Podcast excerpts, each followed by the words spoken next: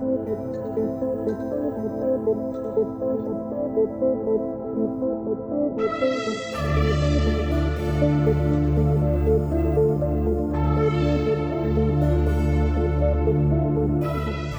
and welcome to Hacked Off. In today's episode, I've got a guest with me.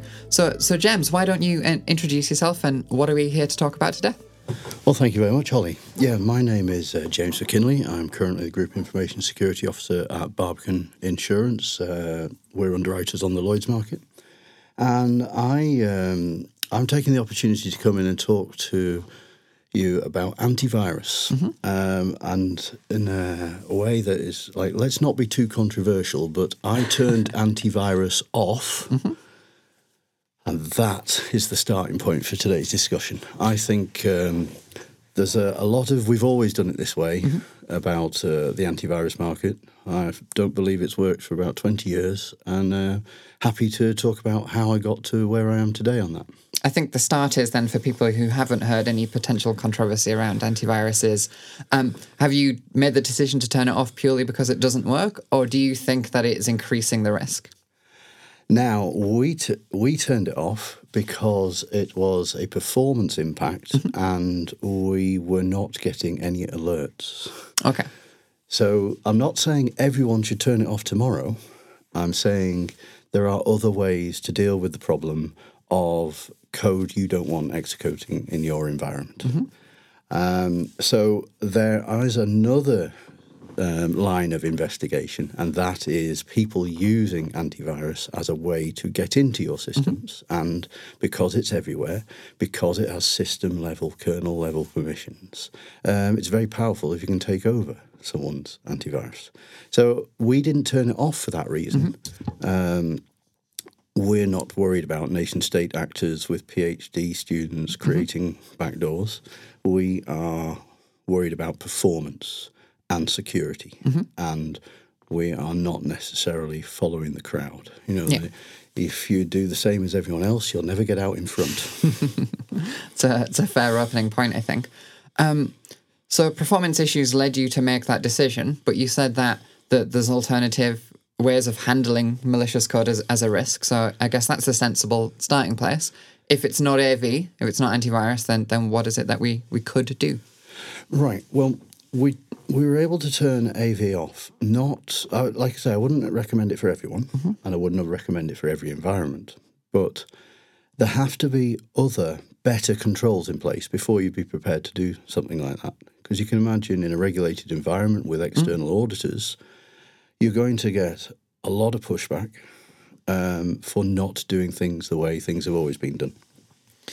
But there are three or four things mm-hmm. that I don't think people um, invest enough time in when it comes to securing an environment mm-hmm. that we did.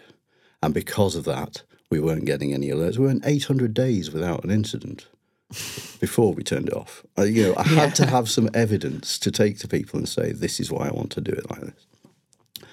Um, and some of the some of the other areas mm-hmm. I don't think people. Um, this isn't everyone, but in general, have done enough effort in to allow you to mm-hmm. to take this different approach.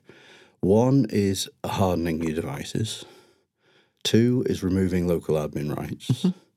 Um, three is running a non-persistent virtual desktop. Mm-hmm. Now, that's the last one is the one that makes things the safest, but also has a massive performance impact with a standard AV client. There are specialized AV clients for that sort of environment, but why would you put those on? And the last one that really helped us with the evidence was application whitelisting. Yeah. So, so I rec- regularly recommend application whitelisting and almost always get a pushback on that based on administrative overhead. So, how, how can you address the problem of application whitelisting can be hard to initially set up? Well, um, I was very fortunate. I had the support of um, the IT management team, mm-hmm. who had the support of the managing director back office to do things better, to do yeah. things uh, new, different. If we could bring the evidence, so ours is a heavy Microsoft environment mm-hmm. using uh, Active Directory and GPO, which is ideal for playing with AppLocker. Now there is a lot that you should uh, consider when doing AppLocker, but you can run it in log only mode. There are lots of tricks for event forwarding, collecting the logs, reviewing the logs. That they you don't need a big investment in upskilling your staff, a big investment in new tools. You don't have to go and buy a half a million pounds worth of Splunk to do this. You can do it with a little bit of PowerShell and a little bit of Graylog. Um, so we we were fortunate that they supported the idea of thin client into VDI. Um, they also supported the idea of turning up security settings to the max, vulnerability scanning any environment at any time, because if an attacker was in and they were being noisy, they might do that. Yeah. So it's not the idea that oh, vulnerability scanners knock services over or vulnerability scanners flood the network. Our network capacity didn't see the vulnerability scanner. Our services didn't wobble when it scanned. So using the output of that with an authenticated scan allows you to tune the registry to the recommendations of whichever uh, vendor or um, government um, rules you're using. So there is so much material out there to help you, and you can do it without breaking things, and you can do a lot of it in logging mode or little batches of you know test groups. So, so thorough testing, good change management, good release management, good testing, good collecting the evidence, taking it to management and saying this has been running for 10 days it's been running for 10 months you know you've seen no impact you've got no calls in service desk let me ramp it up the next level. So ratcheting things up based on evidence good logging Yeah. uh, good procedures. So that's how we arrived at it. So we've got what i consider very good um, active directory and gpo management. Um, we it it was a fight at first, but taking local admin Yeah. off everybody um, is somewhere that lots of places have never managed to get to. I think this is one of the things that, that comes up from, from having a background in pen testing where people talk about the benefits of antivirus and, and, and how they can block malicious software. And then if they're running things as admin, well, i can just disable the antivirus anyway. Exactly. If you have managed to interact with a user through a link in an email, or is the classic, but there are so many other ways, um, and you are admin, it's actually trivial to move from admin to system. Once you're system, there's nothing you're not allowed to change. yeah. Um, so even antivirus that has self protection, by the time you got to system, you can mess with that. Yeah. And this is where the non persistent VDI also comes in because the way that we've got it set up. So just, just in case people haven't heard Of VDI. course, yeah. So when I refer to VDI in this conversation, it's virtual desktop infrastructure. So uh, it's using RDP, which has had a lot of issues um, in the Oh, standard recently. protocol recently, And, and So the gateway. There are there are always things going to come out of Mm-hmm. um, the woodwork that make you think, oh, was this the right approach? But for us, the benefits outweighed all the, all the problems. So yeah, our virtual desktop infrastructure, you access it uh, in the same way as um, you would remote into a box, uh, a, a Windows box anyway, using RDP. Um, having non persistent means that when you log out, the machine you've been working in gets destroyed, and when you log in, one is created for you.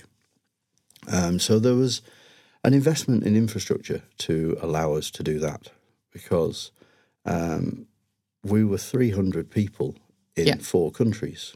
Not a small company, though. So yeah, we're we're, we're out of medium size into the bottom of enterprise when you're Yeah. talking about 300 people in four countries, and we like to think about we're resilient and we're uh, you know if we if we tell people this is how they're going to work, then it has to be on. Yeah. it doesn't just have to be on nine till five in the UK. It has to be eight till six Monday to Friday in the UK. People have to be able to log in the weekend to catch up, and the people around the world have to be logging in their working hours. So it had to be 24 7, 365 um, infrastructure. So there had to be two data centers, Yeah. the networking and the clustering of services. That meant that you, we we could run 300 users in one data center. Something goes wrong, we could run 300 users in another data mm-hmm. center. Whilst we're updating things, we might want to run 150 users in one and 150 users Yeah. in another. So this is why I said this isn't for everyone. This is just a great place to get to. I'm mm-hmm. so proud of where we've got to. I think uh, one of the big things um, that that's kind of implied here, but maybe not explicit for those who haven't worked much on on VDI. I mentioned earlier that one of the issues with application whitelisting is the administrative overhead.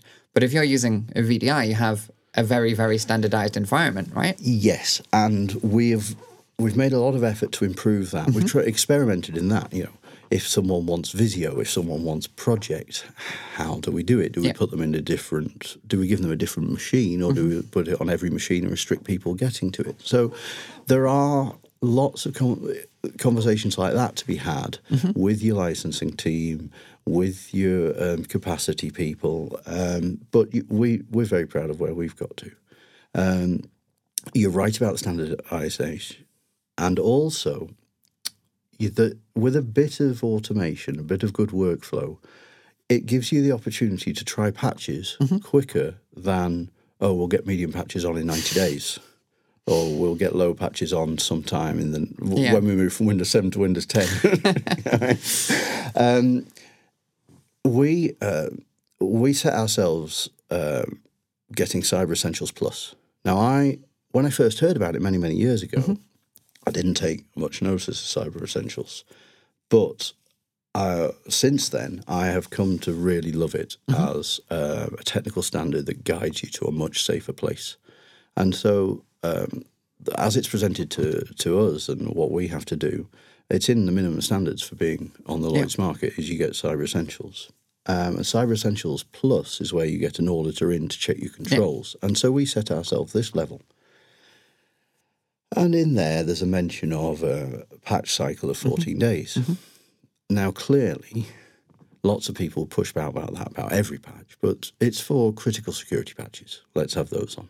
For me, if you haven't deployed a critical security patch in 48 hours, you're asking for trouble. Yeah. um, now, this non-persistent VDI infrastructure that we invested in, in ways of working as well as just um, costs, allows us to do to test things, roll things back. You know, you can archive off the image that was working yesterday, and because there's no um, user data in it, it's just what the user needs in applications. We, c- if there's a problem, if there's a problem in one day, if there's a problem in four days, we can easily keep them working. Because something I sometimes think that um, IT and security forget because we, we love our jobs, so focused on you know new tech, on um, or keeping things alive, depending on if you're in run or change, um, is we're actually there just to for the business to make money. So the business must always open Yeah. this version of this spreadsheet with that macro enabled. Then the head of information security, the CISO, the SOC manager, wherever the person who says I don't like that macro is, they cannot stop the money, business making money. So you have to have ways that are flexible enough Yeah. that the business can keep doing business, but you don't feel like you're opening yourself up to trouble. So I think I think one of the things just to pull out there, you mentioned uh, Cyber Essentials. Hopefully, everyone who's listening is is uh, at least somewhat aware of Cyber Essentials. But one of the things I think maybe not everyone will be aware of is it, it's changed over time, right? When it when it first came out, it was very prescriptive, and antivirus was an expectation. But now Cyber Essentials has come to the idea that maybe there's alternative ways as well. So, do you find any problem with Cyber Essentials, or does it just fit your? I well, I I was asked to take us from Cyber Essentials, and we at that point were just deciding to turn off um, AV to Cyber Essentials after its first revision, where it introduced the idea of Yeah. app whitelisting as a malware prevention strategy. Um, so it might have been version 1.1. It's it's evolved again Yeah. since then because uh, we're talking, I think, 2017 um, when I was looking at this first. And so the fact that they have um, matured to say it doesn't have to be traditional AV so long as it does the job. And that's why when we do Cyber Essentials Plus and invite an auditor in to test our controls, and they they have um, a, set, a test script that mm-hmm. says, I will go to this HTTPS site that is not in your blacklists. I will download this file that mm-hmm. is a type that your company uses, .zip, .docx, whatever, mm-hmm. and then I will try and open it, and then I will try and do something bad with it. Yeah. And it's only the last step, can I do something bad, that if your controls jump in then and stop it, then you're okay. Um, you don't need to keep stop things at the gateway. You Yeah. don't need if you if you use blacklisting, if you use sandboxing, if you use um, all sorts of different filters, they won't work for the the polymorphic stuff, the stuff that's set up just for this attack, or the stuff that changes every time it's it's created. But the Cyber Essentials Plus audit allowed us to just, so long as everything blocks according As to long as the, script, the impact is blocked, that right? is, yeah. As long as um, you know the the attacker's hooks inside the system mission fails, Yeah. um, then you're okay. So I I have come to really love Cyber Essentials. It's n- now it might be designed for small companies, and we are a large company, and so it becomes quite quite a challenge to get it for larger companies. But Mm-hmm. I'd still recommend it. But again, with with um, standardization, that can help a lot, right? When you're doing um, build reviews and things like that. If you Yes. if you have a standard machine or a small number yeah, of standard machines. a machines, small number of standard machines with good records of Mm-hmm. um, when they were updated and why. So um, if you're on a 14 day and, and going back to the 14 day, Mm, yeah. I know we're going, we'll come back to those things. You know, I don't just ask for critical security patches in 14 days and then other windows for other things to Mm-hmm. come in. I just think because we've got this environment where we can roll things off if there's a problem, apply everything straight away and Yeah. see what happens. And again, that in vulnerability scanning world, in the patch management world, has been shied away from for 20 more years. You know, we're in 2020 now. I think one of the things of that is it, it's this balance, isn't it? You know, ask any pen tester; they can give you an example of a vulnerability that was weaponized very, very quickly, right? Something like um, Heartbleed. Well, from from Heartbleed being disclosed to the being publicly available attack scripts, was something like eight hours. It was a, a fast example, but when you when you talk to the people on the other side, the defensive guys, they'll say something like, "Oh, you know, but patches can break things." Well, how frequently does that actually happen? Yes, I. Um, it does still happen, but so rarely. There is more value to me personally. My ethos. There's more value to trying it and and having a backout plan Yeah. than not trying it and waiting. Oh, we we always sit on a patch for ten days um, to see if anyone complains about it outside of the company. No, do your own testing. Sorry. Oh, I mean- you're getting me into rant mode here. I think it's one of those things, isn't it? It's like um, if everybody says we sit on a patch to see if it breaks for somebody else, it's like, well, who's actually testing it, right? Well, that is linked to, say, some of the SSL problems. People who say, well, open source software is reviewed so well by everyone, and and holes sit there for twelve years, eighteen Yeah. years, you know. And there are other things that um, are very serious, uh, the eternal blue and things Yeah. that sat there for so long, um, and then people didn't patch. What, you know, so Google is wanna it, uh, cry if people are wondering about what we're talking well, just about. remember 17010. Yep. If you've if you've missed 17010 on any critical machine in your Windows infrastructure, you you're asking for trouble. So I think um, that the, there's another benefit that, that again we've, we've probably implied without making explicit is not only are you able to test faster by pushing patches out, um, you're all also able to test on your infrastructure and not infrastructure that's not reflective of your production environment, right? If you're just pushing things out. There is that, yes. So we, um, again, by investing in infrastructure, we're very fortunate that, to run a pre-prod environment that is um, set up in the same way as um, production. So when it comes to um, GPO changes that might have an impact, like um, Diffie-Hellman settings, SSL, TLS settings, when you when you set them blanket across 500 servers, they might work on 499, Yeah. but then it might break your TLS on on an old version of Exchange. Yeah. Now, TLS on mail servers, you might if you've got mandatory routes, is probably business critical. It's probably emails coming all the day from this from this business partner, and in the contract it says mandatory mm-hmm. TLS. I do hope you've got a technical audience because we're rattling through the acronyms Yeah, of the it's so- security enhancements. It's so difficult, and it's one of those. I, I, I generally do stop the guest if I think there's any acronym that people might be unfamiliar Yeah. with. VDI is a good example, but some of them are just hard, right? Because oh, TLS, transport layer security. Yeah. Oh, the the second phase of uh, secure socket layer. Oh, it just gets so technical Yeah. really quickly. But, But we're, we're talking TLS between mail right? servers Yeah. is um, when um, two businesses say we will only pass emails between our servers when there is an encrypted tunnel available. Uh, and when that tunnel goes down and things queue up, you know, phones light up red because it's uh, a business critical service. Um, so, so we're very fortunate we have a pre-prod environment. It's not to the same power or scale as production, but it is set up in the same way. Okay. And we've tried to do as much automation as possible. So we've talked about um, some uh, related benefits of, of moving towards this idea of, of not using AV. So um, standardization across the network in itself is a benefit, ignoring the, the antivirus fact.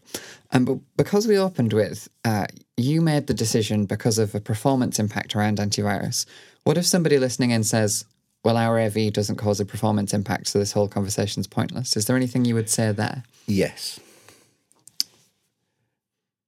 I would say that my model, there's all these other benefits that we've covered. Yep. Um, that if you stick in the way we've always done it, you will either not get to this place or you'll get there very slowly. Yeah. So it's it's a it's a paradigm shift. It's a changing the way you look at things.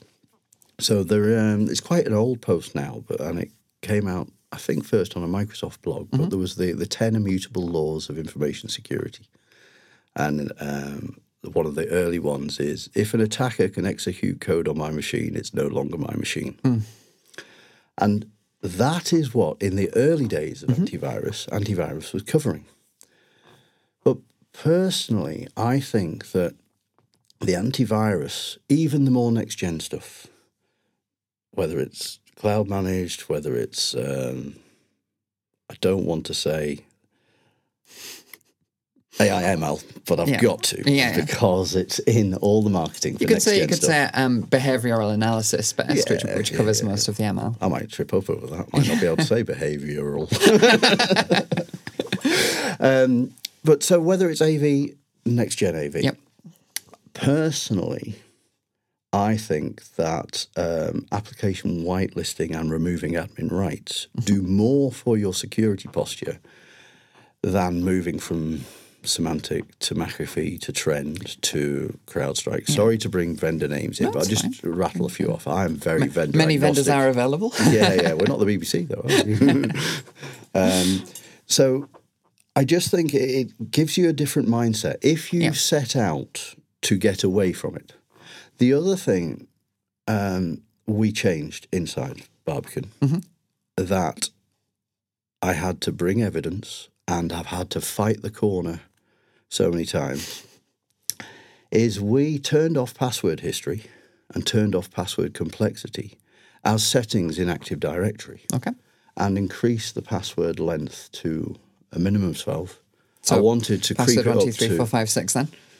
wouldn't pass. oh yes. Yeah, it's long But, enough. but with regular password audits, and if you fail the audit, then they change your password at next login is set. So, so how how are you doing password audits then?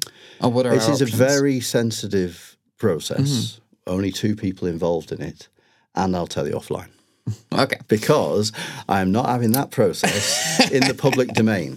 Okay, but there is there is a thing here. Um, some companies will be concerned with even complexity. If we go with it, what's the default at the moment? Minimum eight complexity enabled. So so password one with a capital P, right? That's the, the same yeah. risk. Um, so so some companies might think, well, this is a risk that we want to get rid of. Can we do uh, password blacklisting? You know, block uh, dictionary words, those kinds of things. And most of the time, the im- implementations I've seen for that, it's a it's a third party add on to Active Directory, right? And that that's a scary thing. We don't want to do schema updates with third party products if we can avoid them. So there's cost benefit there, but.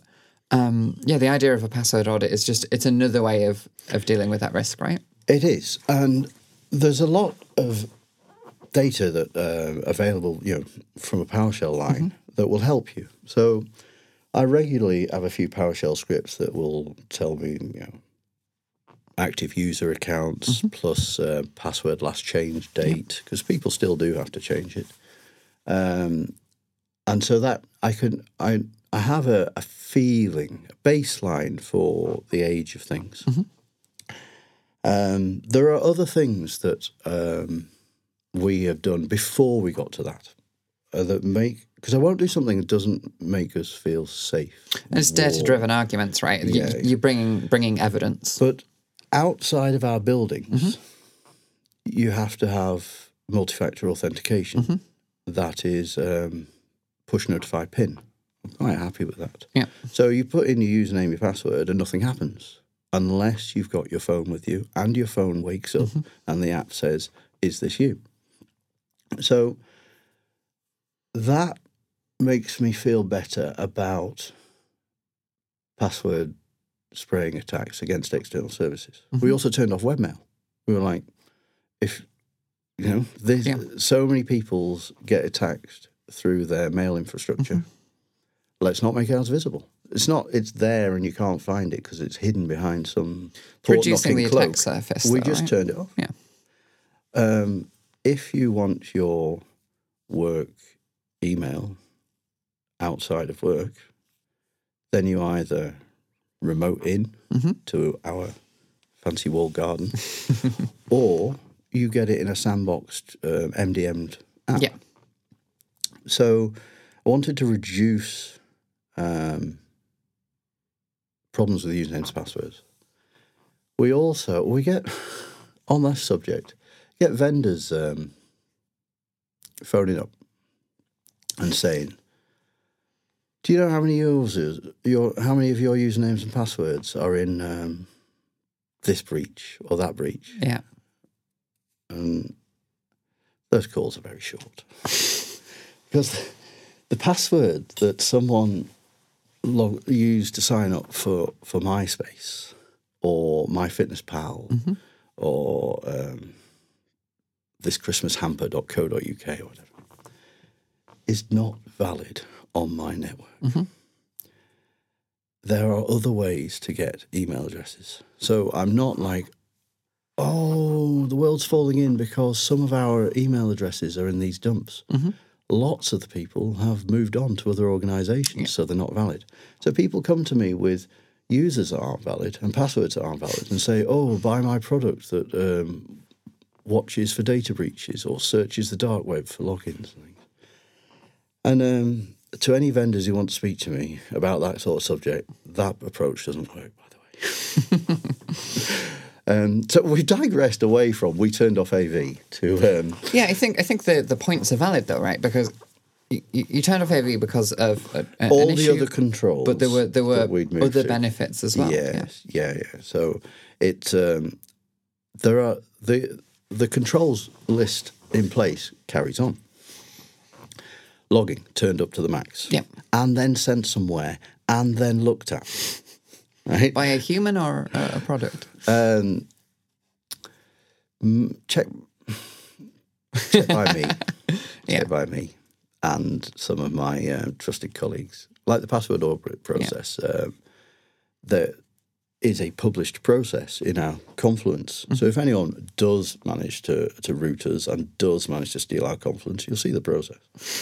um, but it's only operated by two people. And we then look in the logs for that type of activity happening at a time we weren't expecting it or similar activity. Yeah. Um, so logging, turn it up, send it somewhere. Not just system logging, security logging, PowerShell logging, Sysmon logging, AppLocker logging. None of these cost you, Yeah. But they all provide you with valuable intelligence. Um, but also user behavior. Um, this user is uh, normally only moves this much data around, but yesterday they moved a hundred times more data around.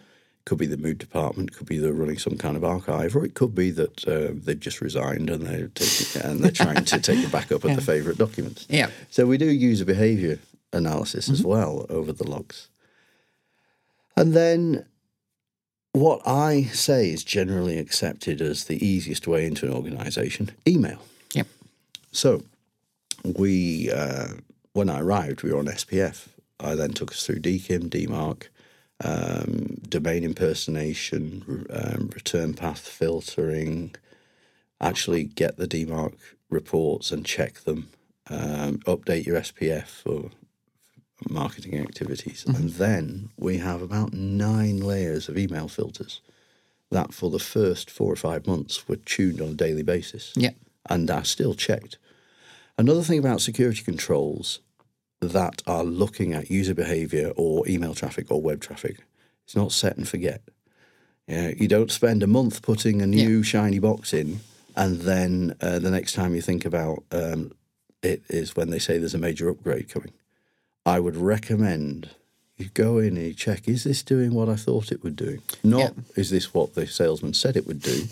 Is this doing what I need and what I want? And, and is it capable? And is it still delivering? And does it need tuning? Do go back and check what you've put in, is another recommendation.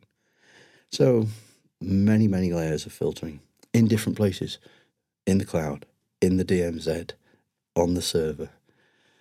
Um, with the subject of email, give people a way to report things they don't like the look of. It could be a marketing that they're sick of getting, or it could be something that needs to be kept an eye on. Um, so, BEC, CEO, CFO, email fraud is uh, an area that will AV won't help you with, but w- will get through your filters Yeah. because it's a personal email chat. It's trying to derail the human thinking and say, you know, I am this other person and I want you to do something. So going back to turning off AV, AV doesn't protect you from BEC. If you've got all this logging, filtering, and hardening in place, AV also has nothing to Yeah. stop. Um,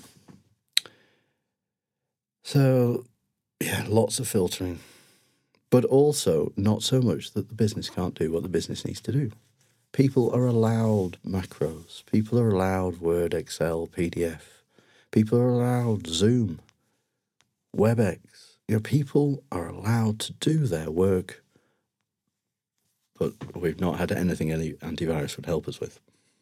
Yeah, I think that's one of the one of the things with antivirus like products, isn't it? Is that that sometimes we, we think of it like it's a magic black box and it just oh it protects us from threats when actually it's quite quite a specific thing that it's trying to do. Even when you add in things like behavioral analysis or machine learning, those kinds of things, that that there's alternative approaches. And I think you know the pushback on application whitelisting, it's it's more to do with how the infrastructure is set Yeah, up. so we did do a lot of logging. You can put it in logging mode. We also came up with um, some scripts Yeah. for um, profiling programs we wanted to add into the image, um, which is how you know Zoom, WebEx, Angry IP Scanner, um, M Remote, Yeah. Putty GUI. You know, there are things that come up and you think, let's put it in the image and let it launch.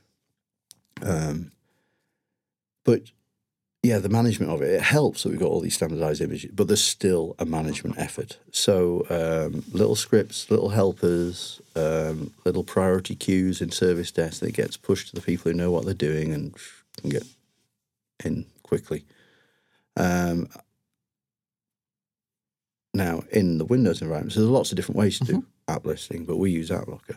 And if you're an admin, AppLocker doesn't apply to admins. Another reason to remove admin access from everyone. yeah. There are also a number of default folders that it doesn't watch. Change that list. Yeah.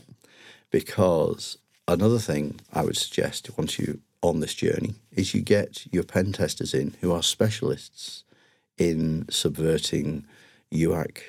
So, do you want to expand UAC? Oh, I guess I guess we should. It's that annoying pop up that runs every time you try and run some software. Yeah, user so- account control. So user account control. so we've got user account control turned up to the max. We've Yeah. got app, and, AppLocker in blocking mode mm-hmm. turned up to the max with the defaults changed. But we ended up at that position after getting pen testers who specialises in subverting these controls in and and hardening it on the back of their work. So do get people who can specialise in VDI breakout Yeah. and app blocker um, subversion. I think um, I think one of the things just to to add at the end there would be um, so that's quite a compelling argument, right? We talk about a lot of the benefits of, of going a different way. Instead of doing the traditional antivirus thing, here are other benefits for the business. But you did open with uh, this approach isn't for everyone.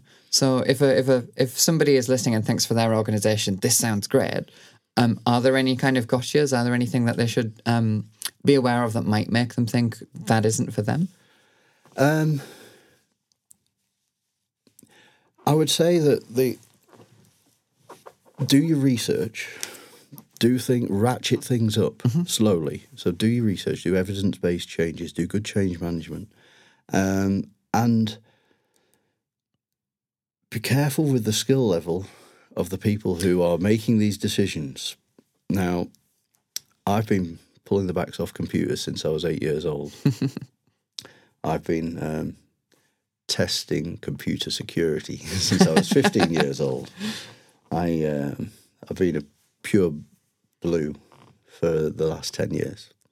Um, so when I build my evidence for this is a good way to go, or this is, you know, it comes from a position of my knowledge and my friend's knowledge and mm-hmm. the kind of pen testers I would employ to validate where we're going allows us to sleep at night and be safe. Yeah.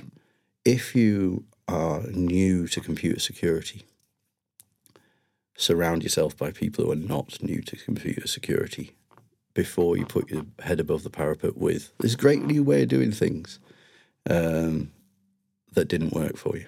Yeah. Because if someone has control of your computer at system level, they could camp there until someone with admin credentials um, comes on, and then they could move laterally. They could sit there and and sit there and wait for uh, the, the goose to lay a golden egg, and then they're off. And if your skill level and your detection, so if you think about protect, detect, respond, I've talked about ramping up protection because the fashion in the propaganda at the moment is protection doesn't work. You need to detect and respond. Yeah. You need them all, but don't don't stop spending money on protection. um, you also need to validate. That's why I come back to um, Yeah. pen test teams. Um, they, if you're outside of financial services, they might not need to be CREST registered, but why not have CREST registered anyway? Um, you might want to expand on CREST and that side Well, I think I think the thing the thing to add wouldn't necessarily be to talk about certain uh, councils or certain certification levels. It, it's what you mentioned earlier of um, there isn't one kind of pen tester, right? You talked about Mm. specialists in VDI breakouts because that's the thing that you're trying to build and therefore want testing. yes, So so yeah, um, you have. I think everyone is probably aware of web application specialists and infrastructure specialists, but actually you can get more niche skills than that as well. So it's worth looking Yeah, at. well, the the fashion in red teaming Mm-hmm. and uh, advanced attack simulation, those the people who have been in that game for a while, that not just read a couple of books and think they'll give it a go, but the people who live and breathe it, Yep. they know about um, how to live off the land in a Windows environment. They know how to subvert the standard controls, get them in Yeah. on a very scenario based. You know how I think- I how think that actually- is our VDI. men- mentioning that is, is probably worth highlighting as well. It's just um, it you know antivirus is traditionally going to block malicious software, and it's traditionally going to block um, third party tools that do bad things. Whereas living off the land, as you mentioned there, this idea of using um, built in tools or PowerShell is installed everywhere. Um, that that's another approach and, and could be an entirely different risk. and be very careful with you know a few out you know you take something out of the box and you do the first page of recommendations if you do that with a vdi environment you might um, you might disable command.exe and if it's a 2016 box command.com might not be on there if you go to the search box and type PowerShell, Yeah. it will launch PowerShell inside Windows System 32. If you then go down to spool drivers color, you will be able to launch whatever you want with um, a command shell. Yeah. There's some tips for people who like playing on Windows boxes. Yeah, or the the old school one would be um, if cmd.exe is blocked, then open ftp.exe because that can execute local commands as well. so, yeah, yeah, There's always the another another um, lol binary, another living off the land tool. Um, so that's a that's a, a pretty broad look at security. I guess starting at the point of antivirus isn't, isn't a perfect solution. Um, is there anything else that you, you think we, we've missed? Well, on the, when I was thinking about the AV Mm-hmm. subject being something for a, for for a chat, I I've talked about from a performance point of view, if you've got other controls and they are tuned and they're validated and they're working for you. But um, AV has other problems. And now, a common thing if you have an incident is to bring a little portable scanner. Yeah. Now, if you search uh, Vault 7 probably the CIA tools, they, they Trojaned the portable AV scanners to install their back doors. so someone would rock up at your desk and say, "Oh, you've had a problem. Let's run McAfee Stinger," Yeah. and it would actually be backdooring you. Um, so I just thought that was quite a comedy insert that AV could actually be more trouble than it's worth. I think I think there is there is a, a point to raise there just in terms of um, not necessarily that you know a specific AV is is a problem, but um, AV is reliably installed everywhere, right? Not not necessarily the same antivirus, but it, it's a thing that you can expect as a tester will be available. So if you could find a vulnerability in a common Yeah, I scanning was going to come to this as that, well. that runs as system runs as high priv, you know, kernel level, um, then that's an awesome foothold. Yes, it um, you can be, and lots of the lots of the um, clients, you know, break out and use command.exe, use PowerShell to do little checks and then send the results home. So you have a service running a system that is used to using uh, operating system tools, so they won't be turned off. They will be available to. them. And there are there are cases of people saying, "I don't want to tell you how I did it, but I was on everyone's AV." Yeah. The um, in in in current news, um, I I haven't spent a lot of time looking into this, but the um, the Mitsubishi data breach was Yep. that tied back to um, zero day in in one of the big vendors. I think uh, the thing that I mentioned on this podcast, I believe I mentioned it, was um, the funny thing of the Mitsubishi breach initially was it wasn't them that announced it; it was the the local media that announced it. But at the time, um, again, it was there was no details released, was there? So it's all alleged, as far as I'm aware. alleged. Yeah, but um, there are. I do. You see, I might come across as very anti-AV, but not anti-AV companies. Mm-hmm. There's a difference to you know a little service that everyone thinks they need, to companies that are all about research and all about keeping the bad guys off your system, and they move into other things. They move into sandboxing. They move into cloud security, mm-hmm. CASB, and things. So the companies behind these things um, really proud of the work they do. They're researchers, um, everything. So uh, I think that's important to get across. As someone in the security industry, um, the what those big brands can bring in terms of hiring developers and hiring researchers and trying very hard to keep the bad guys out of your system um, has to be commended. So this was all about a control that Yeah. we were moving away from. This is not uh, an attack on the AV industry. It, absolutely not. They are to be commended on just how much um, valuable money is spent on on research. It's just not the only option. I think that's the, the thing. Yeah. Isn't it? yeah. Well, um, wow, I think that's a good summary. Even though it feels like we, we strayed away, kind of thing, we did, we did stick to the core point of AV is not the only option. It requires a little bit of work, but but there's there's alternative approaches. Um, so James, thank you very much for, for coming in and, and, and giving us your viewpoint. And um, if anyone listening has has any um, counterpoints or anything that you think we didn't highlight quite enough, um, then please let us know over social media. And, and if necessary, we could always get James back in for a part two, and he can he can um, address the counterpoints. But yeah, a really interesting one. So thank you. Well, thank you very much, Holly.